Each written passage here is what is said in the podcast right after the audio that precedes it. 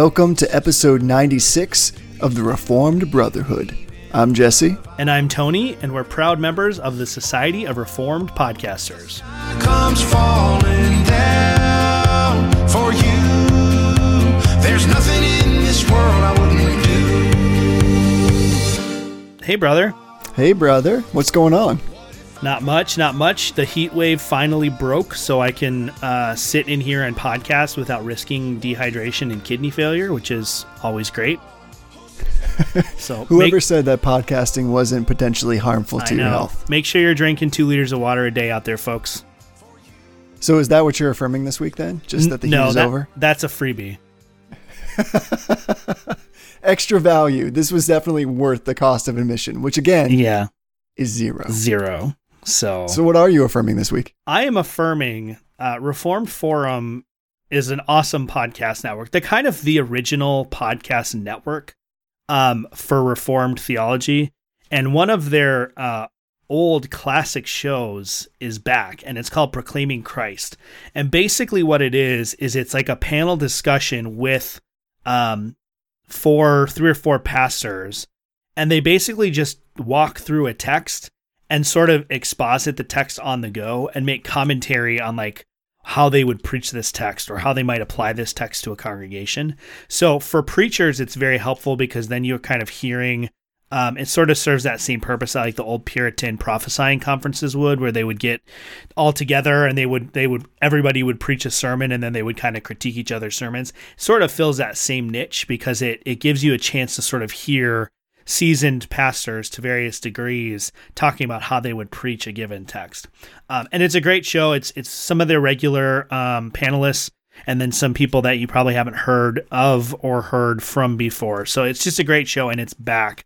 They did two new episodes um, on Genesis, kind of on the sign of the covenant and Ishmael, and it's just a really good show. Reform Forum is the OG They are, yeah. of ref podcasting. Yeah, they really are. I mean, they were the first kind of like like two or three guys sitting around really talking theology podcast. Um, so it's it's great. I'm glad that that show's back. Um, they do Vos Group, which is awesome.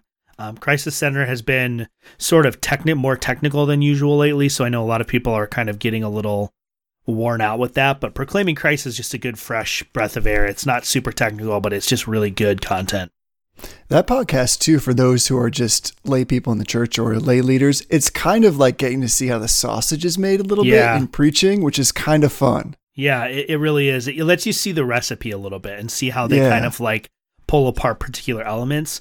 And it hasn't happened in the last couple ones, but sometimes there'll be disagreements about like, well, I don't know if that's a legitimate use of that text. So it's it's a real it's an actual discussion. It's not uh, quite as scripted as some of the other stuff on Reform Forum sometimes feels. Um, it's a lot more organic, which is great. And for anybody that wants to be better able at exegeting the scriptures, it just kind of gets you into the right rhythm. It gives you some context and ways for how these guys who are really good at what they do, Yeah. it gives you kind of a thought pattern, a template to kind of follow. And that's always been helpful for me. Yeah. What about you? What are you affirming? My affirmation can be summed up in three words. Are you ready for this? Let's do it. Cowboy, monkey, rodeo. Okay. Are you familiar with this? I am not. So I was at a minor league baseball game this past week, and they had as kind of this special act because minor league games have a lot of extraneous kind of events that happen during the game. They once a year have this guy come. I think he's from like Mississippi, and what he, he has this whole kind of performance where he has he brings goats to the ballpark. He has shepherding or herding dogs, Okay. and he puts monkeys on the dogs that are dressed like cowboys and they ride on the dogs in little saddles all over the That's place. Pretty amazing. It is one of the best things I've ever seen. It's awesome. So I looked up Cowboy Monkey Rodeo on Google, and the first result is from NPR, and it says the Cowboy Monkey Rodeo puts know this. animals at risk, activists say. and to that, I say, just let people have fun. Okay. So this is I don't know if this falls within the scope of the Genesis narrative, but I do feel like this is a little bit of like, you know, subduing yeah, creation. yeah. If You, you, know, can, have, if we can make a monkey ride a dog and herd goats, I mean that's that's dominion right there. Yeah, it's it's serious dominion. And here's the thing I would say in response to that article. these monkeys, one, they seemed to be loving it. And why wouldn't they? Because they're getting to ride dogs around. But the second thing is the dude who was the one overseeing this, whose monkeys they were, he was, at least the way he presented himself, one, amazing. And two, one of the things he said was, I'm, I just love, thank you for coming out. I'm so glad to be here. He's like, I'm just living the dream. As a little boy, all I wanted to have was a monkey. So everybody's like, all right. Like, so he seemed like he cared so much for these animals. It was amazing. So if you ever get the chance to go see a cowboy monkey radio rodeo, I cannot affirm that enough. Go and do that thing. Yeah. Here, here's a quote by Erica Fleury, who is the program director of the North American Primate Sanctuary Alliance. Let's hear this. She said by email, quote, Monkey rodeos are nothing more than star spangled animal abuse. What is most cruel is the force necessary to make the rodeos possible. Monkeys are normally inquisitive and independent. It is highly unnatural for them to be dressed in clothes and strapped to the back of another animal. And for what? A few minutes of base entertainment? These monkeys have no choice but to literally go along for the terrifying ride. You know, just just stop. Just stop. I'm sure the monkeys are fine. This wasn't my experience, honestly. The monkeys I- are fine. They seemed like everything was great. And I don't know. The guy was even like, thanks so much for cheering. I'm telling you, these animals hear it. Trust me. Yeah. I don't know if that's how true, does he but- know that? But uh, Yeah. I, but either way, it was really fun. It seemed very harmless, and you could tell this guy really loved these animals. So I can't imagine he would subject them to any harm because Yeah. he- you could tell he's really in love with them. But super entertaining, so fun to watch, so super interesting. Like I don't know if you've ever seen animals get herded by other animals, but this was incredible. Like the dogs were so well trained; they knew what they were doing. It was like they were like taking on like Napoleonic war strategy in terms of how they were flanking and approaching all these animals. It was something to behold. yeah, I went and saw a sheepdog demonstration. It's pretty amazing what they can do. And all of it, I mean, we, we kind of joke about like this being taking dominion, but it really is. Like what sheepdog herding really is, is taking that animal's natural predatory instinct and combining it with the sheep's natural defense instincts and reorienting them and using those as tools to protect those sheep. So the way that the, the what the dog is actually doing is hunting the animals on command. And so the sheep are avoiding the hunting animal, but neither one of them are ever in any danger. It's a way to actually like reorient those natural instincts. It's it's actually quite amazing what they can do with with a well-trained dog. Our dog on the other hand, I'm lucky if I can get her not to poop on the carpet. So, I have failed at taking dominion over our Westie, but Get on that. yeah, we'll see how that goes. It's it was amazing though, and you're right. It's dominion all around because all the animals are trained obviously to do something, but it seems like they're trained within a, within the confines of something that they're actually comfortable doing. Yeah. yeah, It was impressive. So what are you denying this week? Well, other than the crazy uh, animal director from the North American Primate Sanctuary Alliance, uh, I am denying deer flies. So Ashley and I were out walking said Westie the other night, and the dog was not walking well. She was kind of wanting to sniff and stuff, and we were literally getting like swarmed by deer flies. And at one point, I I hit one, and I like smash it against my arm, and I I'm gonna hit you swear back. I swear that I saw it just stand there and like shake off a little bit, like it was a, a dog that was like like had just gotten out of the lake. It just stood there and shook off, and then just kept like biting into my arm. And I was like, "What is? Have we created some sort of super deer fly?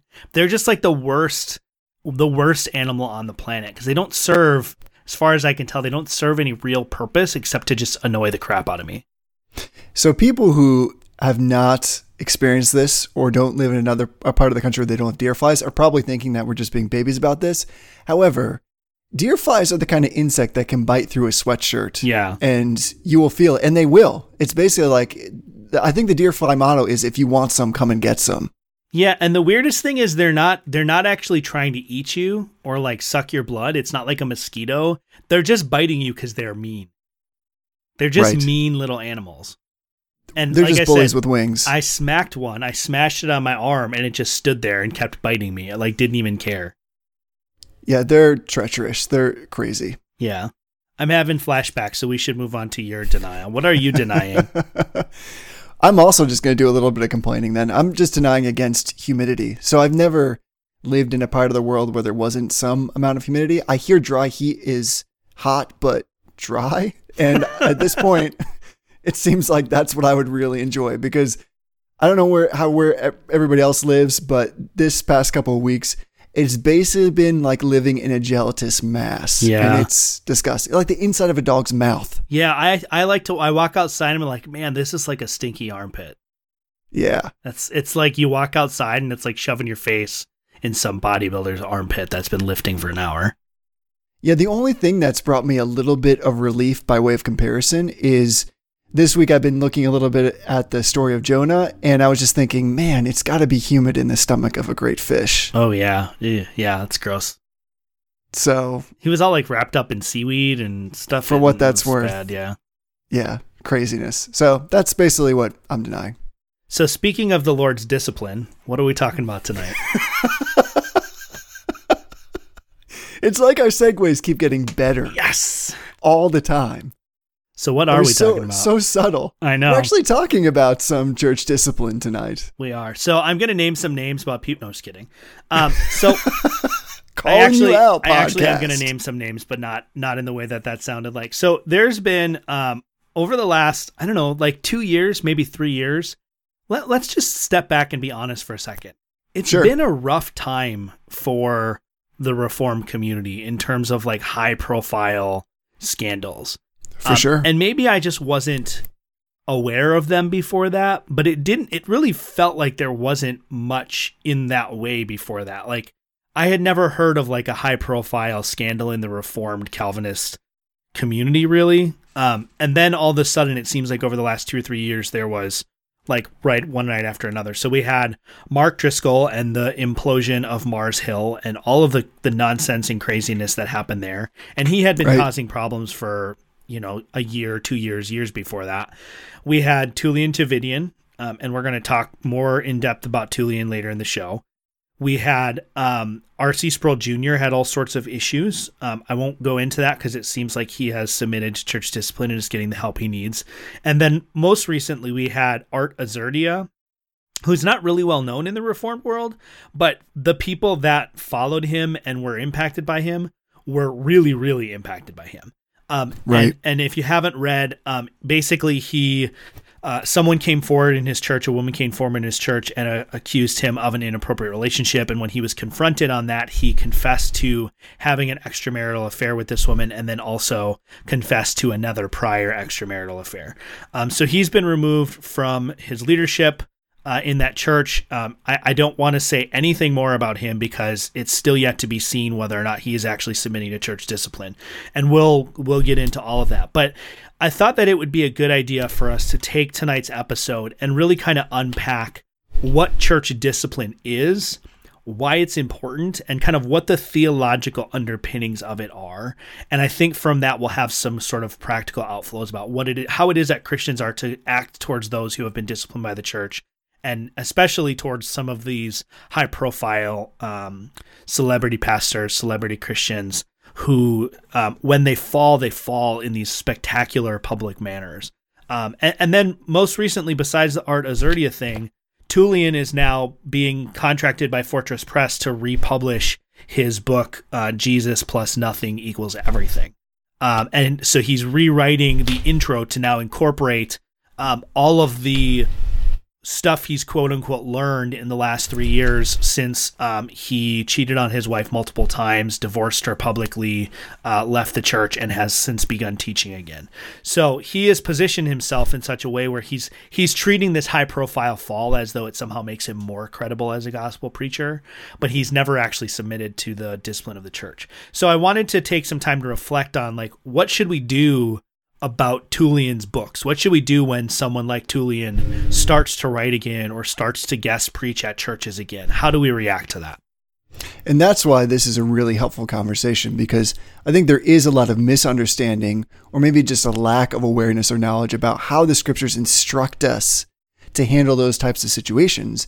And if you go online or you speak even casually with different people that you might know, you're going to find a lot of different opinions. And sometimes those opinions are more informed by, I would say, just our general sense of wanting to be empathetic than they are by understanding how God would have us to bring those who have fallen back into the fold, or for that matter, sometimes the things that we do have such grave consequences that they're irrevocable in terms of our leadership responsibilities. Right. But I think we're often hesitant to go there. And then, of course, once you smuggle in or bring in some other kinds of different theological perspectives, like antinomianism, for instance, in Tullian's case, you can get to all kinds of additional layers of trouble because you basically can use your mistakes as a way to prove that you are more equipped now than ever to preach the gospel. And yet, we don't always find that perspective comported with comports with the scriptures. Yeah. So this is good and timely, and everybody should have some kind of concept of a theological construct that helps us understand church discipline. Because even if you haven't seen it or you haven't been a part of it, it doesn't mean that the church shouldn't be actively participating in it. And then for that matter, you, any person, as somebody who is consuming material or is listening to leaders or is subscribing to certain types of preaching or resources, we need to understand what should be our appropriate interaction with those who have either undergone church discipline, are undergoing it, or should undergo it. Yeah. And just to sort of underscore, you know, sometimes people think of this as sort of like an auxiliary thing that's not really that important. But the West the Westminster Confession of Faith is 31 chapters long. And um 31, 33? My brain just totally lost me.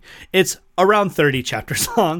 Um, 33. 33 chapters long, and they devote an entire chapter to church censures or church discipline. So we're going to work through this chapter a little bit. Um, we're not going to spend hardly any time on these first two articles, so I'm just going to read them and we'll offer a few you know thoughts, and then we'll move on to the next part of it.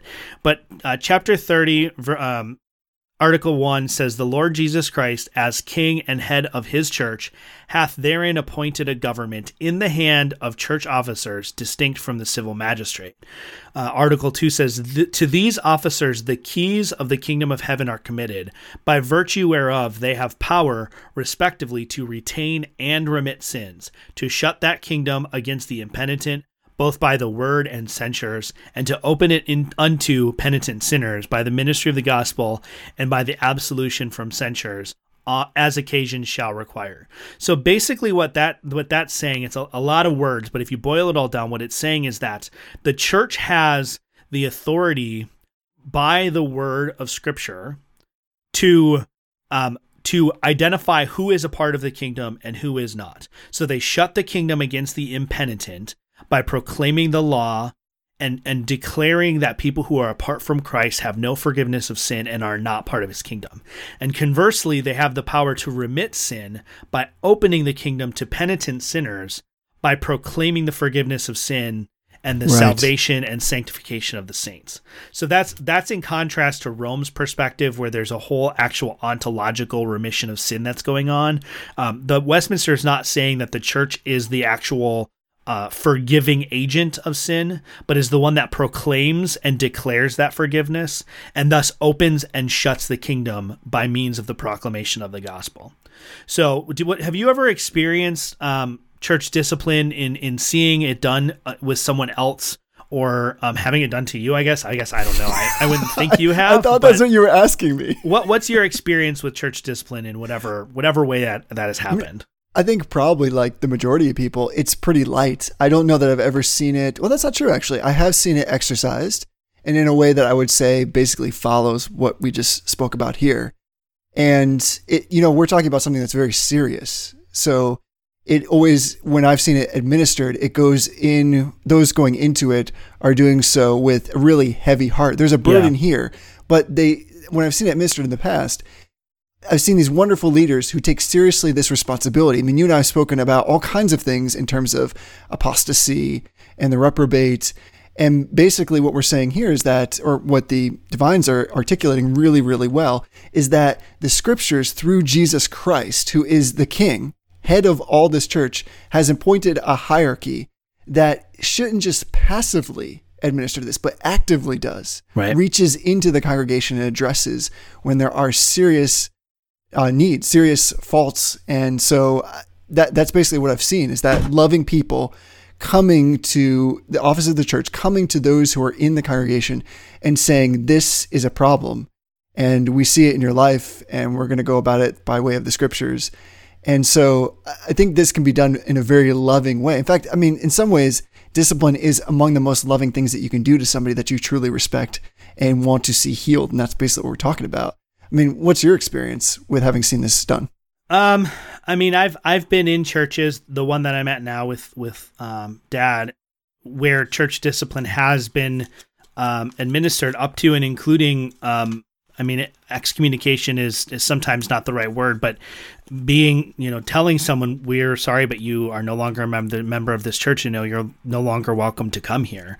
Um, so that's happened here. Um, that's happened. I've seen that happen in other churches, and you're right. It's a it's a very heavy, grave um, responsibility that the church has to do, and and it's executed primarily through the officers of the church, but the whole church um, you know, depending on what ecclesiastical polity you hold to, the whole church is a participant in that discipline action. Right. So the the officers um, execute it, but the whole church has to participate in that. There are things that Christians are called to outside of the context of the local church that our our behavior and our interactions with those people um, have to change outside of our, our gathered worship on Sunday as well. So we'll we'll talk about that a little bit later. But I, I, I, agree with you. It's a it's a difficult and kind of a grave thing. But I, I like to say, and this is you know I maybe I don't know what it is. I like pithy statements more than I used to. But I, I like to remember that the the root for discipline is the same root as discipleship. Right. So, exactly. so ultimately, the goal of church discipline, or really any discipline, but the goal of church discipline is discipleship. It's to call back the wayward brother and to have them grow further in holiness as a result of it. So, um, do you have the do you have chapter thirty up in front of you?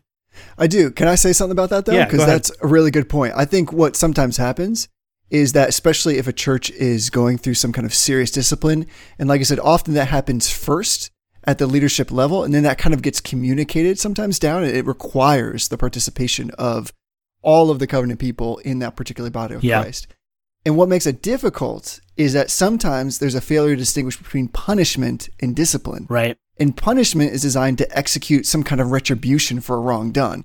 Discipline is designed to encourage the restoration of the one involved in the wrongdoing. Right. So, where punishment is designed to primarily avenge a wrong or sometimes assert justice, discipline is designed to primarily as a corrective for the one who has failed to live according to the godly standards that are part of the community. So, this is like a family affair. Right. It's not just to somehow kind of make somebody feel sorry for what they've done. It's to awaken people to their sin. And we all need that to some extent or another. But this is so serious in the way that Christ has set the standard for the covenant people that we need to take this seriously both at the individual level and at the corporate level. And so that's why I think it's important that all churches and all people who go to churches understand what it means to be disciplined and what would evoke discipline in their own lives. Yeah.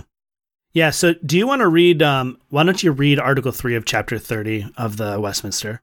I would love to. I'm not sure why you didn't ask me to do that sooner. so the Article 3 reads Church censures are necessary for the reclaiming and gaining of offending brethren, for deterring of others from the like offenses, for purging out of that leaven which might infect the whole lump, for vindicating the honor of Christ and the holy profession of the gospel, and for preventing the wrath of God, which might justly fall upon the church if they should suffer his covenant, and the seals thereof to be profaned by, by notorious and obstinate offenders. Wow, that is really well said. Yeah. Yeah. So the, the, the confession is laying out the various reasons why the church may apply some sort of censure. And this is, um, we'll see in Article 4 here, this is up to and including excommunication. So, excommunication, um, I, we need to consider separately from any other church censures because excommunication makes a very particular statement that other forms of church discipline don't. But what, um, other than sort of the formal Matthew 18 discipline process, which we're going to get into, but other than that, what what do you think of when you think of church discipline? Like, what's that look like? Like, act, like in terms of its like practical kind of yeah, outworkings. Yeah, So, I mean, that's tough because I think that this is where we tend to fall down is we don't really know what it looks like except for excommunication. Like we tend to go from zero to 60, like just jump from, well, all discipline means you're getting cut off. right. And so, what I think kind of we can draw out of this is that part of, I like what you said before, basically, discipline is discipleship. And so, there's always going to be a time when all of us need to be confronted in I, best, I guess the best way I can say it is like small or minor ways Right. in which we are making sure or somebody's coming alongside us to say, you are dishonoring Christ or you're dishonoring the body of Christ, or the way that you're living is really storing up wrath under God's mighty and uh, deserving justice. Yeah. So I think part of what this looks like is that from time to time, we need to be confronted, and our church leaders and our elders should have the ability and should be doing that in our lives when they see us going astray. Yeah. Yeah. And, you know, I can remember a time, um, I think it's interesting because if you ever ask someone, have you ever been under church discipline? You're right. Most people think they go, their mind goes straight to like getting kicked out of the church. But church discipline is so much broader than that. Um, and in some ways, it's almost more casual than that. I remember um, when I was in this big mega church in Minneapolis that I've mentioned several times. We orig- we had this morning service that was kind of it started off as kind of a youth service, and then it just kind of became like sort of like the contemporary service. And we had a service at what we were a multi-site campus. We had a service at one location and we had a second service at another location. And the decision was made for a bunch of reasons to combine those into one large service at the second campus. And I was really frustrated about this for reasons I can't even really explain at this point. Um, I was, I think I just didn't want to change. I liked the things the way they were. And so I was complaining about it to a lot of people. Um, and at one point, the pastor actually just pulled me aside and he said, Look, this is going to happen and you're going to get on board or you're not. But right now, what you're doing is not okay. You're being divisive.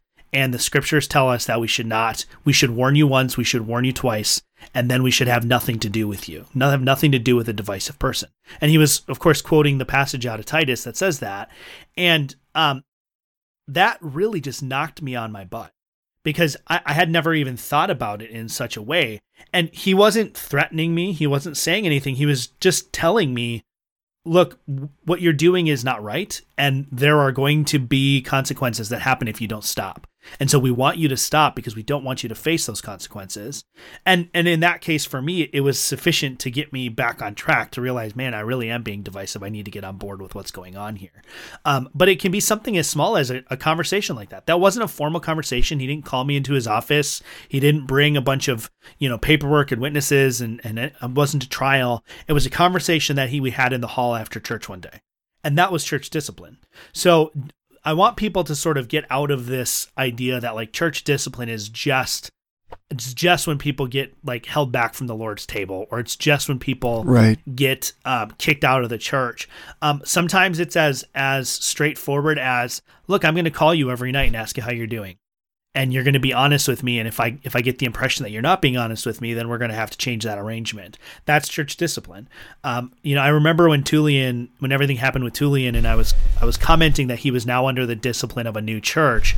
I remember that mom looked at me because I was talking to her about it, and she looked at me. She said, "Well, what does that mean? Like, what what's that actually mean?" And I said, uh, "I guess I don't know." And uh, you know, I've talked to the pastor of that church, and, and he and I have actually built kind of a friendship since that happened. And and you know, at the time, the discipline was really just kind of more frequent check-ins. There were certain things he wasn't allowed to do in the church. He wasn't allowed to be alone with women. He wasn't allowed to be like involved in ministry that had a lot of women involved. There was all sorts of practical like boundaries that were established for him that it came out later he he just ignored all of that. He didn't want to have any discipline. But that was what was put in place was these sort of hedges to say first we need to make sure that you're not harming other people anymore and we also need to make sure that like you're not being exposed to situations that you can you can indulge in your sin. Right. I don't want to fanboy the confessions too much, but I'm going to. What Article 3 in Chapter 30 does so well of explaining is exactly what you said. This is it's both broad and pointed. Right. So this idea of deterring others from like offenses, that is like its whole own thing. And that can encompass all kinds of conversation and behavior. It can happen in a small group, but basically what we're kind of saying, I think, is when you are in the covenant community of the people of God, you basically signed off on the fact of saying, I am willing to be corrected and to be disciplined, to be guided and to be coached, to be told that I'm wrong. And I don't need to ask for that. If, if my pastor comes to me and says, pulls me aside and says, you know, you're really just in the wrong here, or you have a blind spot that you do not see and there's a gap here in your behavior Right. that really needs to be addressed. We're basically signing up to say, I'm going to receive that Mhm. and I'm going to process it and I am going to work on changing my behavior by the power of the Holy Spirit. But even just being open to that can be a difficult thing. And there have been times in my life, even some recently, where I've thought, you know, I have strong opinions about certain things. One of those is in worship and music through worship. And I've I've had some correction of people saying to me, you know, the way that you're thinking about this particular thing is not entirely correct. It's a little bit insensitive, Right. Or it's really not honoring to God in the way that you think it is. Your zealousness is really not appropriate here. And you're right. When somebody does that to you, and especially when somebody does it to you whom you love and respect, you know that they're not trying to come at you. Right. They're just trying to say, you may be, again, in the wrong here. And you need to understand and be introspective about this and process this, putting everything through the sieve of the scriptures. That is, in the end, a tremendously helpful thing. And it really takes a brave and strong leader with, with great fidelity to the scriptures to do that. So it's not like church discipline is particularly fun for anybody involved. Right. But it is the thing that God calls us to. And what this article gets correct is it's focusing on the holiness of God and the holiness that the people of God should have, because that is in fact what he commanded. And in point of fact, if we don't take this article seriously, this is the very thing. Without church discipline, this is what gives every non believer who says all Christians are hypocrites, this is what gives them the ground to stand on. If we take this away, it's the exact thing. We're basically saying, yeah, you're right. Because in our family, we'll just do whatever we want. We'll say a bunch of things, but we don't have to believe what we say. We just have to say those things. Yeah. Yeah, that's. I think that's exactly right. So I, I'm just going to read um, Article Four. We we don't need to talk much about it. It's pretty straightforward. It just says for the better attaining of these ends, which is just all the things we previously talked about. The officers of the church are to proceed by admonition, uh, suspension from the sacraments of the Lord's Supper for a season, and by excommunication from the church according to the nature of the crime and demerit of the person. So all, all that that's saying is these are these are some of the practical steps that the church is to engage in, and it's the the the punishment or the discipline is to be commensurate to the nature of the crime and the demerit of the person, right? Right. A, an individual who um, skips church for a couple weeks because they want to sleep in, um, we probably don't jump straight to excommunication from that. But someone who commits adultery on their spouse and, and thinks that it's perfectly fine, we may skip everything and just go straight to excommunication. Um, you know, Paul talks about that. We'll, we'll read the passage later, but Paul talks about that. First Corinthians five, right? Paul doesn't doesn't say like, well, did anybody go to this guy privately because he's sleeping with his his father's wife? Well, did you bring some witnesses? Did, you know, he just says, get that guy out of there and don't Right. associate with him anymore. So depending on the um, depending on the context of it, and we'll we'll unpack. We're going to go through Matthew 18 in some detail, but depending on the context of the sin, the gravity of the sin, and um, the the demerit of the person, which has to do with kind of the how like how how much has this person done? Is this a pattern of behavior? Is this a a one time offense? Is this out of character? Is this in character for the person? The church is to exercise prudence in how it applies these diff uh, these different consequences. And that's another thing that I think sometimes is difficult to really understand because we want to say at, at some level, well, in God's eyes, sin is sin, no matter Right. how small or how big. And we would say, of course, that's true. And yet, because what we're talking about is God saying, I'm entrusting the church with this authority and responsibility to carry out discipline. And so it is an essential aspect of discipleship. Discipline's purpose is always to help and heal and restore. So it's I almost think the best way I, for me to kind of conceptualize this idea based on what you said about almost the punishment fitting the crime in a sense is that if we're talking about healing, then by continuing that metaphor out and speaking of sicknesses, a, dealing with a cold is different than dealing with cancer. Right. And so there is a real need that God has, has said is in the church for there to be a commensurate response because basically sin is like a, a- is a tremendous, tremendous and terrible disease, but it progresses at various levels of magnitude and at various speeds. Right. And you're right. Something like adultery is very different than, let's say, gossip. They are both sins for sure, but it requires a different magnitude of treatment, so to speak. And that's what God still says. Well, you got to take that seriously, and you got to have some sensitivity to the magnitude of what's going on here. That's totally appropriate. So, and, and this is not, by the way, the church being entrusted by God with the responsibility of executing judgment on errant saints. I mean, vengeance is the Lord's, and that's clear. Right. But there is there is an emphasis on some kind of restorative medicine, so to speak, and that must be commensurate with the seriousness of the sickness. Yeah. So why don't we go ahead and just dive right into Matthew 18? So Let's do it. um, starting in verse 15, and we're going to read. Um, I'm going to read through verse 22. Usually it gets cut off on verse 20, but I'm going to go through 22 because I think it ties in. Um, it says, If your brother sins against you, go and tell him his fault, between you and him alone. If he listens to you, you have gained your brother. If he does not listen, take one or two along with you, that every charge may be established by the evidence of two or three witnesses. If he refuses to listen to them, tell it to the church. And if he refuses to listen even to the church, let him be to you as a Gentile and a tax collector. Truly I say to you, whatever you bind on earth shall be bound in heaven, and whatever you loose on earth shall be loosed in heaven. Again I say to you, if two or uh, two of you agree on earth about anything they ask, it will be done for them by my Father in heaven. For where two or three are gathered in my name, there I am among them. Then Peter came up to him and said, Lord, how often will my brother sin against me, and I forgive him? As many as seven times? Jesus said to him, I do not say to you seven times, but seventy seven times. So, um, this passage is um, sometimes applied too broadly. So a lot of times this gets, um, you know, like uh, this happened to me uh, recently where I wrote an article for my blog about Bruce Ware and uh, EFS, right? It's a, a public theologian. I'm publicly criticizing public published views that he has made. And I got an email from someone that said, more or less, well, did you go to him privately or are you circumventing Matthew? Uh, 18. Well, the the point of Matthew 18 is this is a discussion about how to handle interpersonal sins between you and another person. So Right. so the the pattern is very straightforward.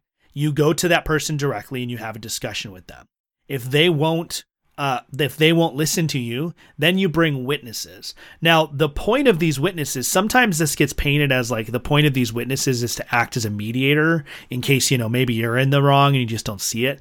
But the point of these witnesses, according to this passage, is to establish the veracity of your charge against them. So this is legal language. You are bringing these people preferably i think it doesn't say this but in my experience it's it's preferable to take people who have experienced firsthand the sin that you're talking about either they've seen it or they've been subject to it or whatever.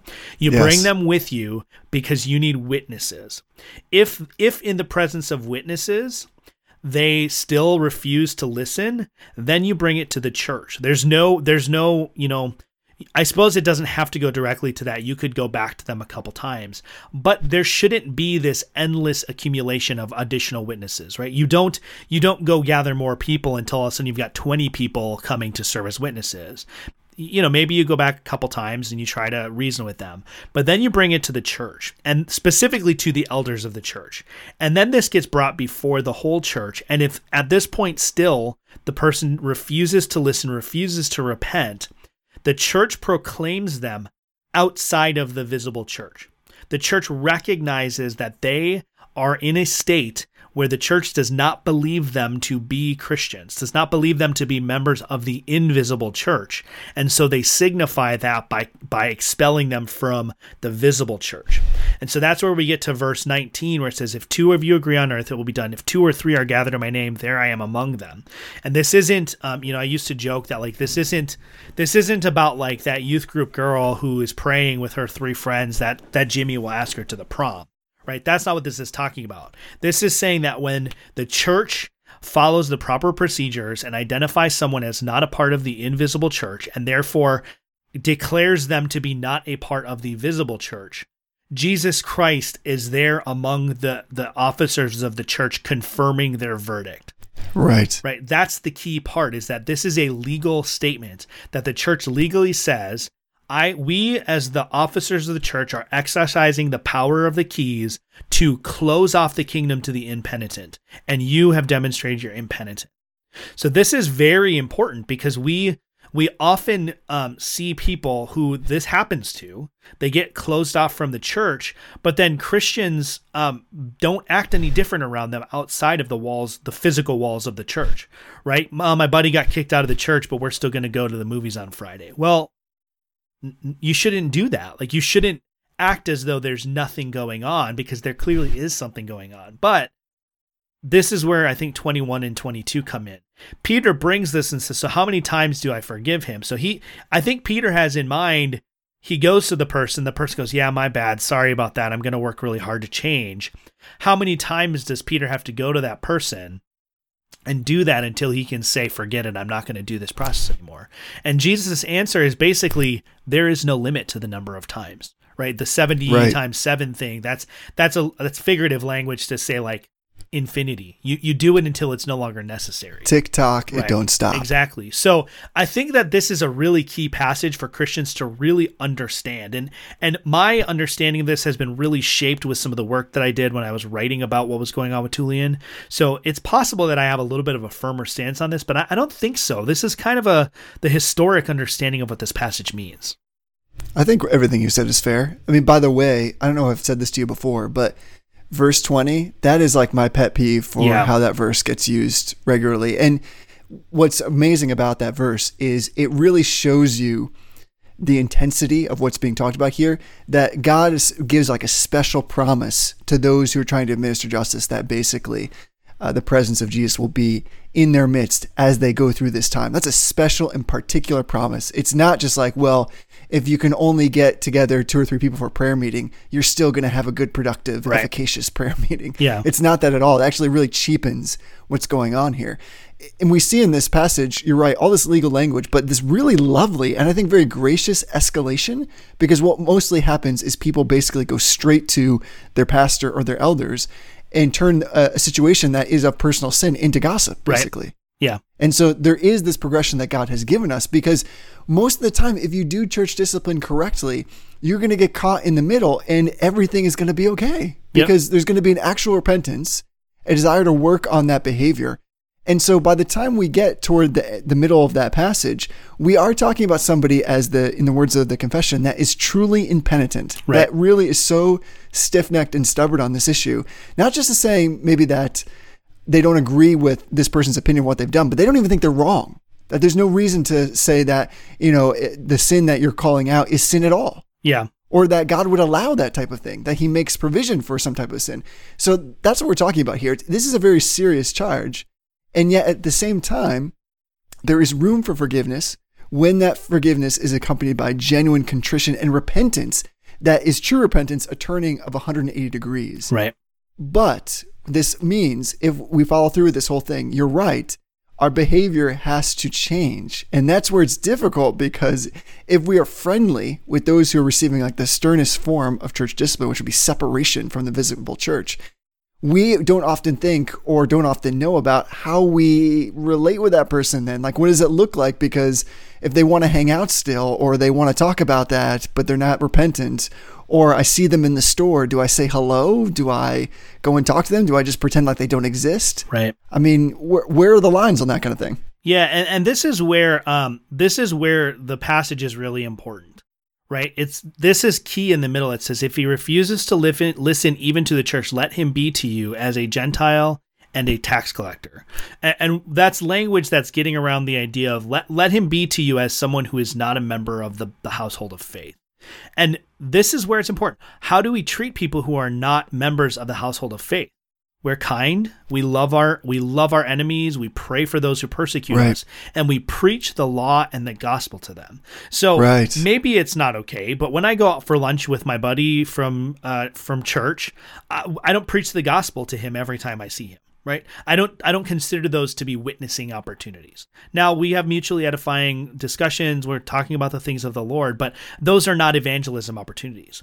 Now, if my buddy gets kicked out of his church because he's he's discovered to have been cheating on his wife and he thinks that's perfectly fine, well, I may still we'll get into it later. I may still engage in social activities with him, but these are now evangelistic opportunities. right And usually in those cases, it has to do with with discussing and identifying the specific sin that they have failed to repent of and calling them to repentance of that. So in such a situation like that, my buddy calls me and says, "I really want to go out for lunch with you. I'm just having a really tough time. I just need to have I just need to have some contact with people that care about me." Okay, I'll go out for lunch with you, but here's the deal. We are not going to pretend like this thing didn't happen and we're going to talk about it. Those are the conditions. If you want to go out for lunch, great i want to go out for lunch with you but this is the condition we're going to talk about your sin and we're going to we're going to come to a resolution if you're not on board for that if all you're looking for is for me to pat you on the back and commiserate about how frustrating this is i'm out i'm, I'm out. That's not going to happen. So we have to draw boundaries. And this is where it frustrates me the most is as christians we don't have the liberty to ignore direct teaching and instructions from the lord jesus christ. And people so often especially with some of these like celebrity pastors they just they absolutely pretend that this passage is not in the bible or that it's it's somehow unclear about what we're supposed to be doing here. And i, I actually think that this this sequence of church discipline up to including treating them like they're no longer Christians and, and considering them as no longer Christians is one of the most clear things that I see in the scriptures. It's all over the place. In, in the Old Testament, when someone commits certain sins, you cast them out and they're cut off from their people. Well, Paul in the New Testament is is treating that in a different way slightly, but in essence, Paul and Jesus are saying if someone commits grave sin or refuses to repent, you cut them off and they are no longer part of God's people. You're to treat them as such. You know, they weren't um, they weren't like smuggling out Passover lambs into the the camp where the people who were cut off were to have have Passover with them right? Those people were considered to be cursed and separate from the covenant community of God. And in the New Testament, that part hasn't changed. The people who right. are, are are cut off or excommunicated from the church, it, it's not just a Christian who's been disbarred from his his membership. Um, and I want to get into membership in a minute here, but this is just really important for us to land because we're constantly being bombarded with these former uh, reformed celebrity pastors right? I still get Mark Driscoll emails once in a while, and I still see people link to Mark Driscoll sermons online, like in an approving fashion, even though some of these sermons are way off base. Like his theology has gotten a little crazy since he left Mars Hill beyond his behavior issues. But the fact that they're even listening to these for the purpose of edification means that they're not treating them like a Gentile or tax collector. They're not listening right. to Mark Driscoll as a motivational speaker who communicates well. They're listening to him because he's preaching the word of God in their minds, but he is not qualified to do so. He's not co- he's not competent, he's not qualified, and in fact the scriptures forbid him from doing that publicly. So we have to land this that it, it's not optional for us to uh, to follow the directions Jesus gives us here. That's good because there's real categories that God through Jesus Christ has established for us in terms of right living in the covenant community. So, at least for me, as I understand that and as I process that through the years, what that means basically is the one who's committed the trespass has essentially on their own, after you've gone through this disciplinary process and they've decided that they're not going to submit to that, they've decided by their actions and then by their their non willingness to participate in repentance that they're not part of the covenant community. Like they're right. making that choice. Yep. I don't think we're necessarily making that choice for them.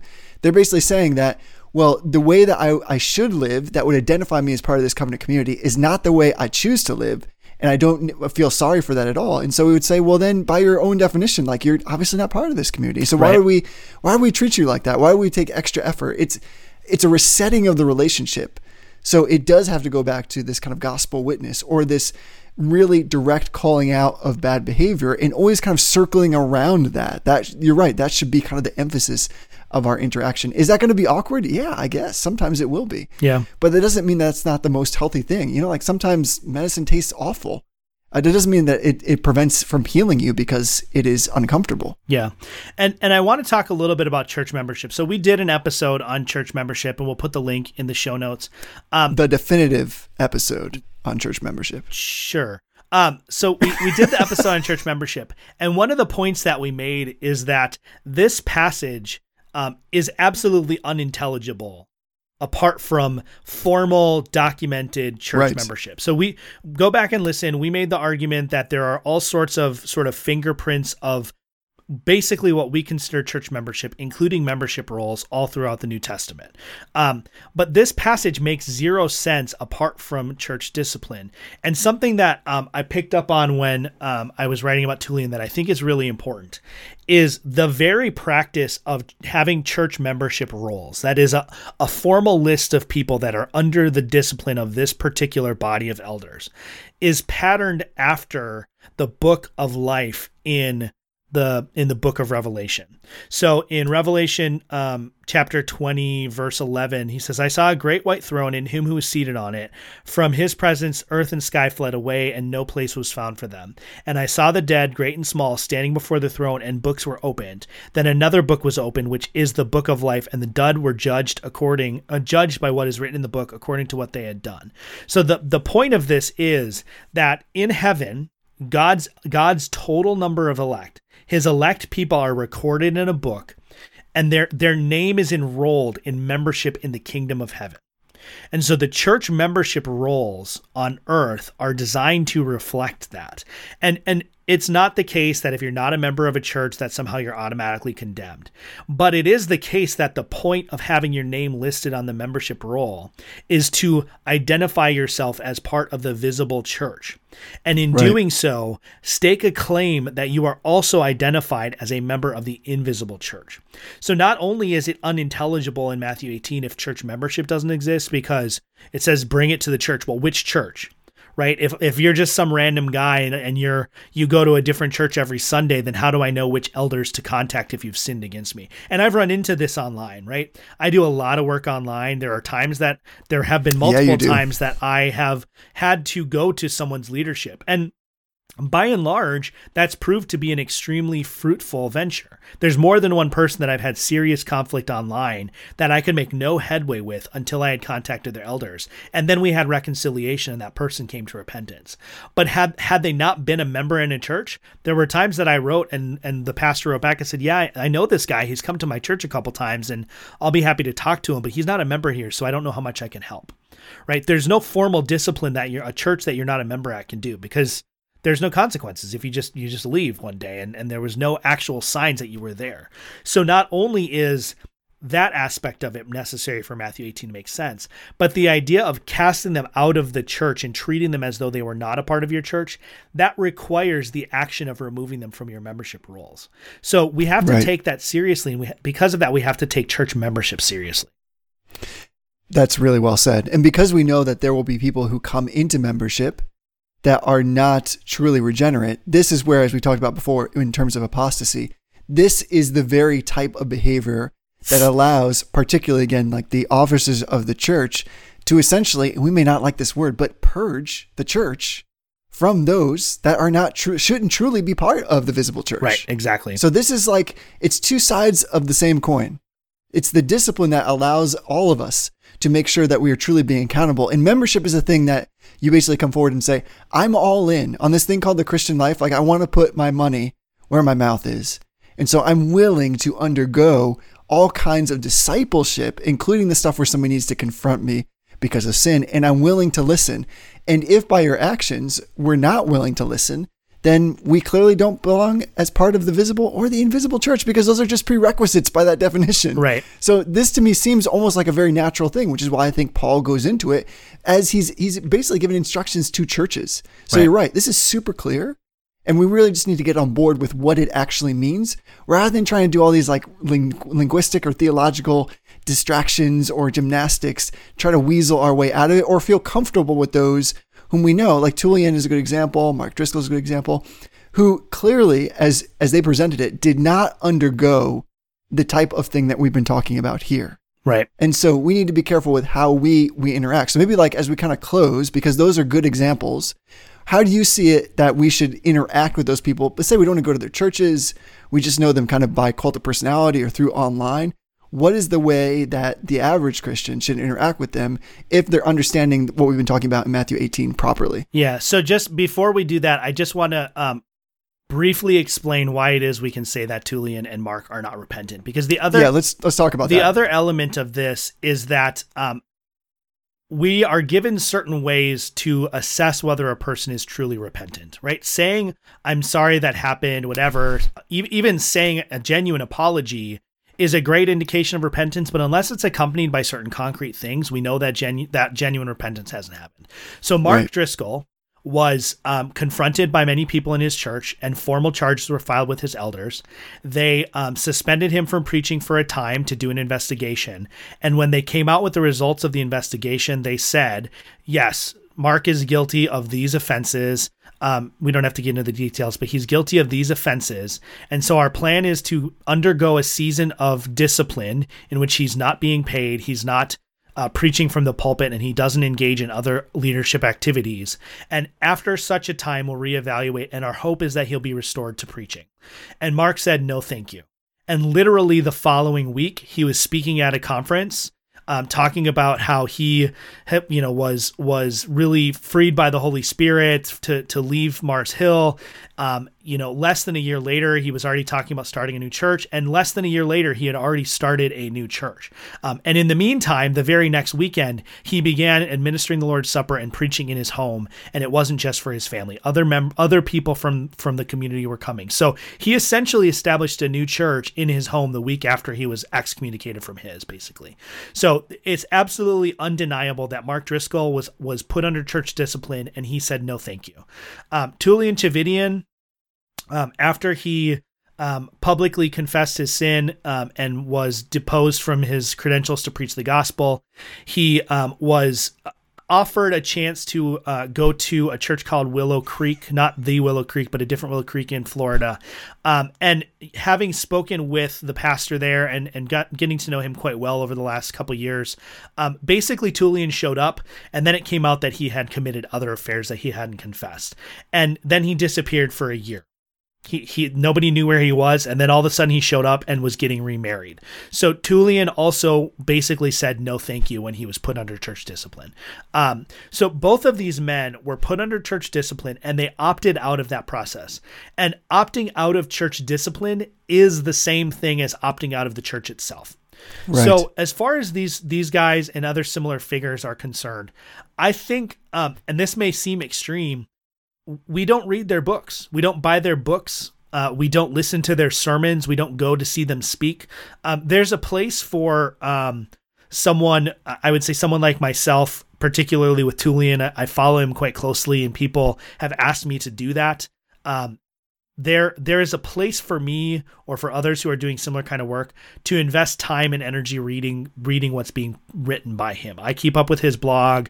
Um, when he goes and shares something somewhere, I, I listen to it, and when when I think it's necessary, I'll make a comment on that because Tullian Tchividjian is the definition of a wolf in sheep's clothing. He covers himself in the uh, the outward appearance of Christianity. He talks a lot about repentance and God's grace, but he exhibits none of that in his life. So if if you're listening to Tullian Tchividjian or if you're listening to Mark Driscoll for edification because you think they're good Christian teachers, then you are in violation of the principles laid out in Matthew 18.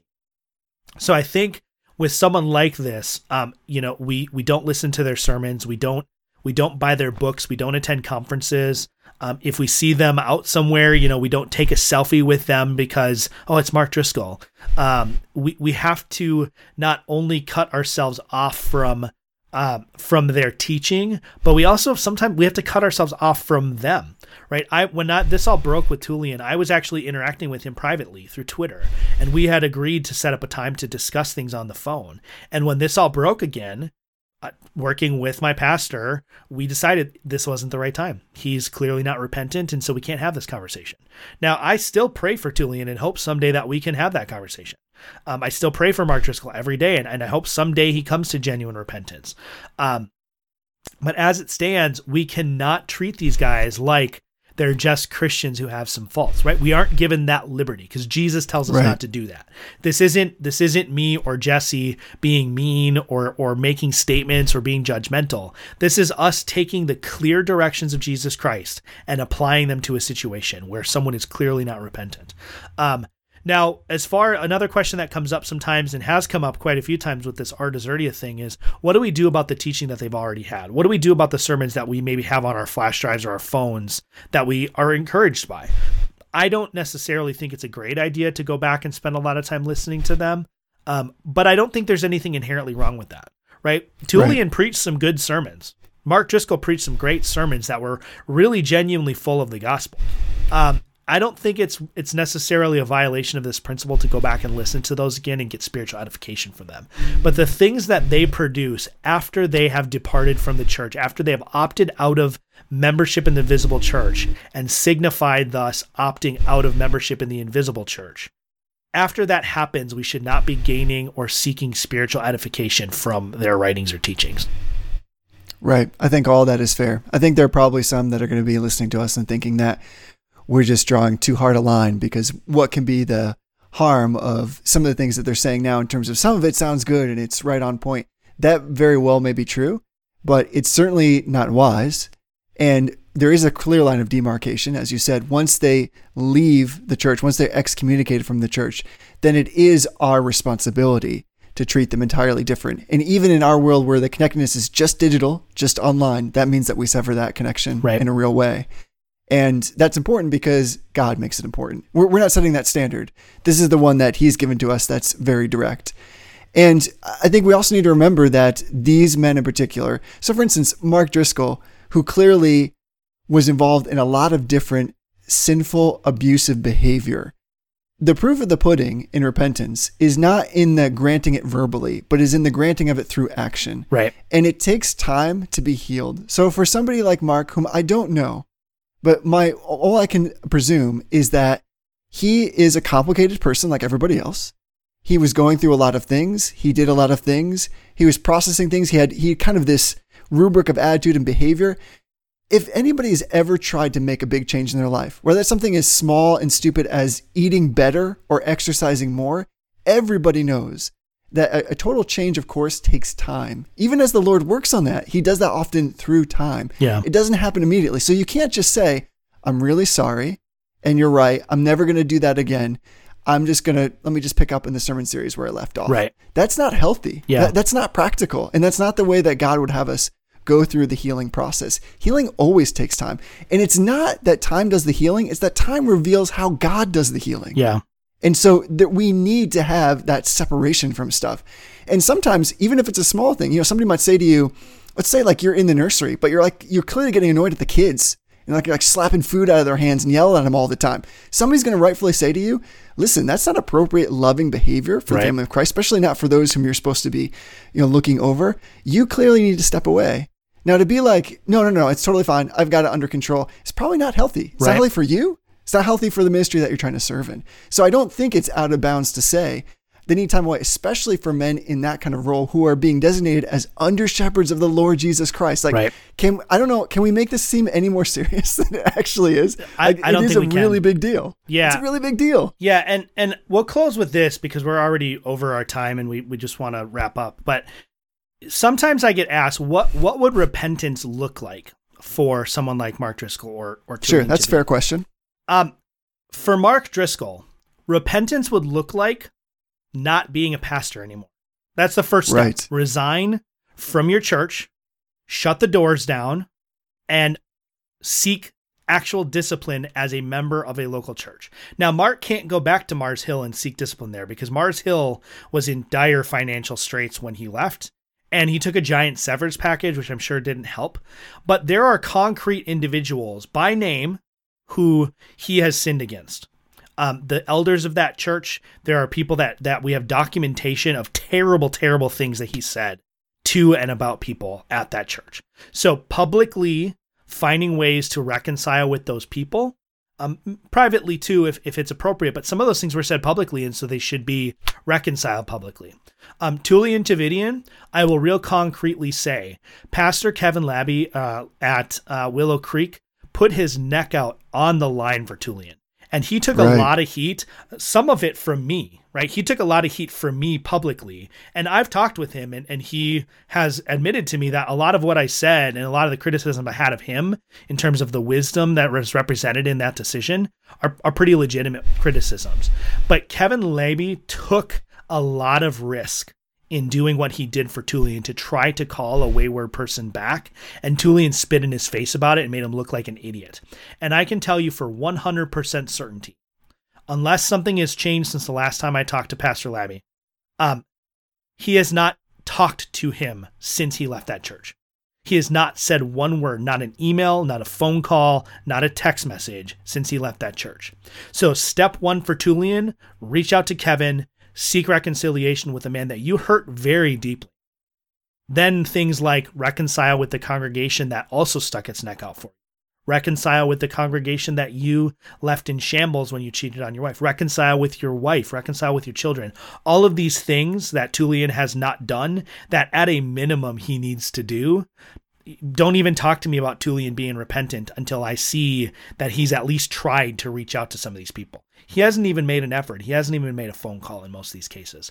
So I, I think it's really clear in those cases that that repentance hasn't happened and and in most Right. cases um you know we were going to go into um, galatians it says those who are spiritually mature should restore those who, who have trespassed with gentleness in most cases people who are spiritually mature can see pretty clearly when someone is genuinely repentant Yes, um, for sure. There's a clear change of behavior. There's a clear recognition of sin. People don't make excuses. It's not I'm sorry, but it's not I'm sorry that you felt that way. I'm sorry that you were offended. It, it's contrition. We can see it. In those cases, just like Jesus says, 77 times 7, guys, we don't ever stop forgiving. We don't ever stop restoring. We don't ever stop reconciling. But we Right. can't restore someone who is not repentant. We can't restore someone into the fellowship of the local church who has chosen to circumvent them, themselves out of the lordship of Jesus Christ, right? Remember what the confession says. The discipline of the church is an extension of the lordship of Jesus Christ, extended ministerial to his officers. So if you ignore the discipline of Christ ordained officers, you are saying to the Lord Jesus Christ, You're not my Lord anymore. That's what you're saying, and that's why this is a serious thing. So I, I don't want to belabor the point anymore. Um, uh, this is one of those episodes that I wish we could kind of like come up on a happy note, but it's just not there. So just be careful out there. Don't don't submit yourselves to the teaching of men who are not qualified to preach the gospel. And restoration doesn't always mean a full return to your previous responsibility and role. Right.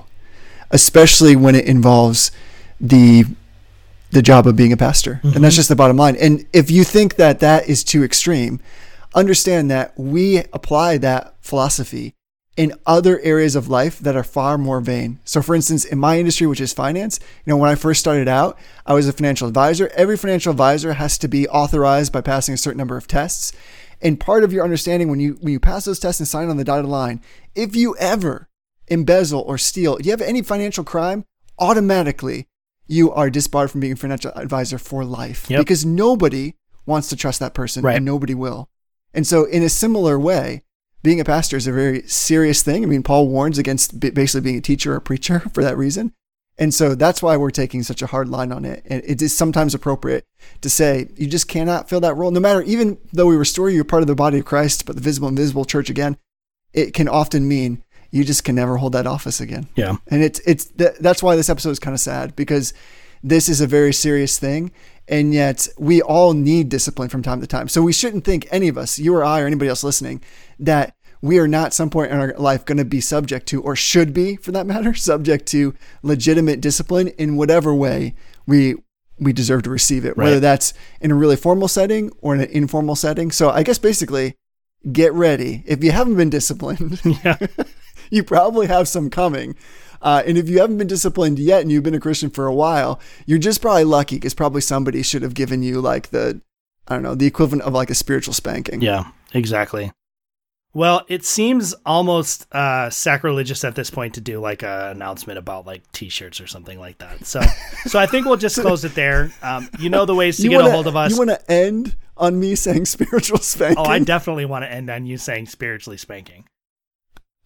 I that's all I want. I don't even want to say the tagline at this point. oh, that's great. Yeah. Well, I will anyways. Until next time, honor everyone. Love the brotherhood. What if